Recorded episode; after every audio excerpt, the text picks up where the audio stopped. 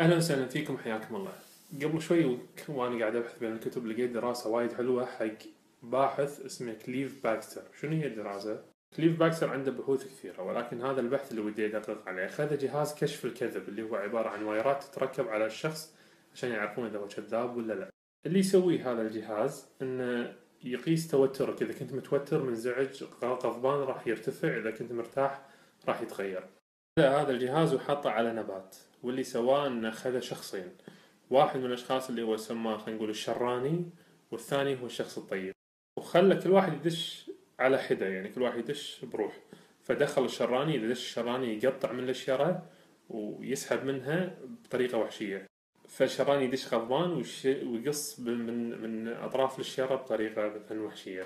بعدين دخل الشخص الثاني اللي هو الطيب. الشخص الطيب إذا دش يكلمها بهدوء يكلمها بحب ويكلمها بحنان ويلمس عليها ويعطيها ماي كل هدوء وكل حب. الشيء الغريب اللي لاحظه أن الشخص الشراني لما يدش عليها ويعمل هذا هذه الأشياء آه، مقياس التوتر عندها جدا يرتفع. شبه هذه إنه يقول كأن النبات يصرخ من الألم.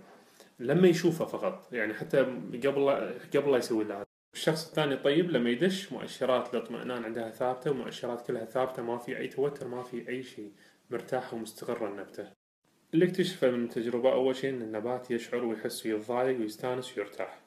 هذا أول شيء اكتشفه من التجربة. ثاني شيء اكتشفه أن النبات يحس بالشيء حتى قبل لا يصير له. يعني يحس فيه عن بعد. يحس فيه عن بعد من خلال أنه يستشعر نية الشخص السيء أنه يبي يسوي شيء خطأ فيه. أو بيسوي شيء ضار لهذا النبات. طيب شو نستفيد من هذه القصة؟ يعني إحنا قاعد نتكلم عن نبات فاللي بنستفيده أو, أو خل أقول اللي بذكره فما بالك بالإنسان. إذا النبات يحس ويستشعر بالألم ويحس بالشخص الضار والشخص الزين والشين واللي ينوي له الشيء الشين فما بالك بالإنسان. شاهد على هذا الموضوع أنه كان في تجربة ثانية ولكن لعالم مختلف. كان يبي يجرب أن هل الطرف الآخر أو الإنسان الآخر يحس فيك لما تفكر فيه ولا لا؟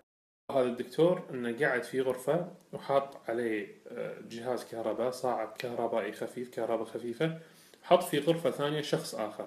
الشخص الثاني اللي بالغرفة الثانية حط عليه مجسات عشان يقيس آه، توتره ونبضات قلبه هل هي ثابتة ولا مو ثابتة.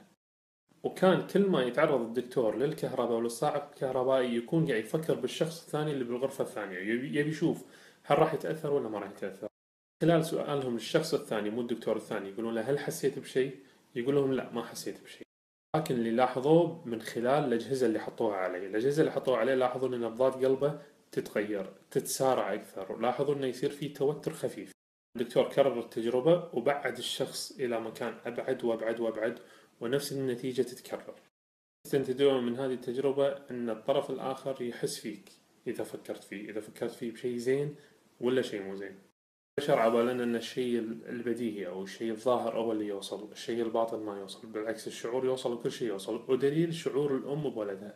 قصص كثيرة لا حصر لها سمعتوها عن أم حست بولدها قبل لا يسوي حادث ولا لما سوى حادث ولا لما مات. وهذه الأشياء الكثيرة اللي قاعد تلاحظونها. أن الأم مرتبطة بالولد ارتباط صافي بدون أي شروط حب مطلق حب صافي. لهذا الشيء هي قاعد تحس بكل شيء يصير بالولد. لا تفكر ولا تظن إن اللي تفكر فيه بدون لا تقوله ما راح يوصل للآخرين راح يوصل بطريقة أو بأخرى. وشيء ثاني كثر من النباتات عندك. أيضا لما نقول كثر من النباتات عندك كثر منها وعاملها بمعاملة حسنة وطيبة. تخيل مع الوقت كل ما تدش البيت كل النباتات تشعر بشعور طيب.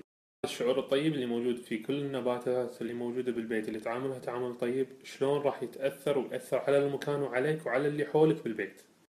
أحرص إنك ما تحط النباتات في غرفة النوم بالفنك شوي ما ينصحون إنه يكون في نباتات داخل غرفة النوم ولكن عدا ذلك عادي ومناسب. إن شاء الله تكونوا استفدتوا من هذا الموضوع نشوفكم على خير إن شاء الله